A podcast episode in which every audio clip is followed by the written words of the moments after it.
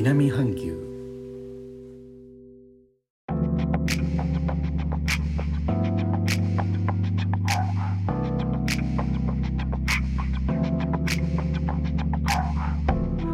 インドネシアから高野です。日本との間約6000キロインドネシアジャワ島中部の古い都ジョクジャカルタからお送りしております。今日のジョクジャカルタ朝から良い天気。風も収まっているので気温がどんどん上がっていきそうです。こちらのチャンネルで何度か話題にしております。今回の感染症の影響。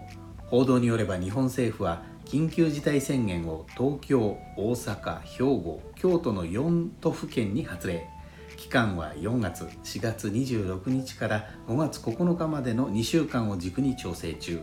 宣言発令は昨年4月今年1月に続き3度目とのことですが皆さんの周りの様子いかがでしょうか？インドネシア国内の20の州では4月19日までを期限に大規模な社会活動の制限下にありました。インドネシア語でペーペーカー M ミクロと呼ばれるものです。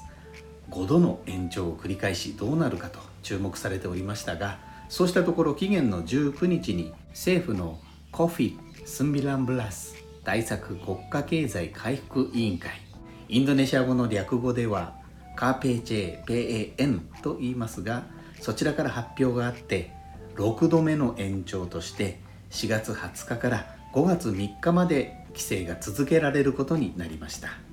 PayPay カー M ミクロは社会活動の制限の実施を隣組インドネシア語で LT と言います。単位で行うものです。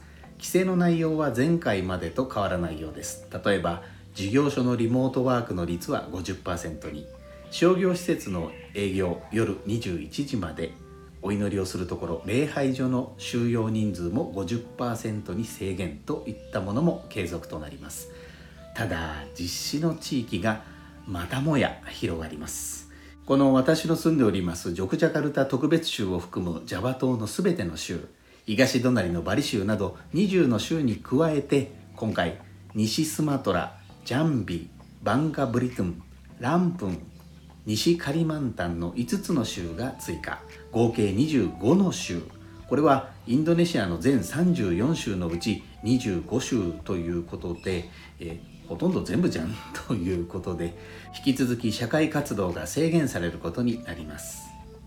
4月22日午前のデータですが実効再生産数ジョクジャカルタが数値1以上の1.02バリ州で1.05ということで再び感染が続いている様子一進一退ですね。インドネシア政府としては PayPay カイムミクロ5回までの延長で感染の抑制に一定の効果が出ていると見ているようですがこちらも規制がダラダラと続く状態になってしまっています。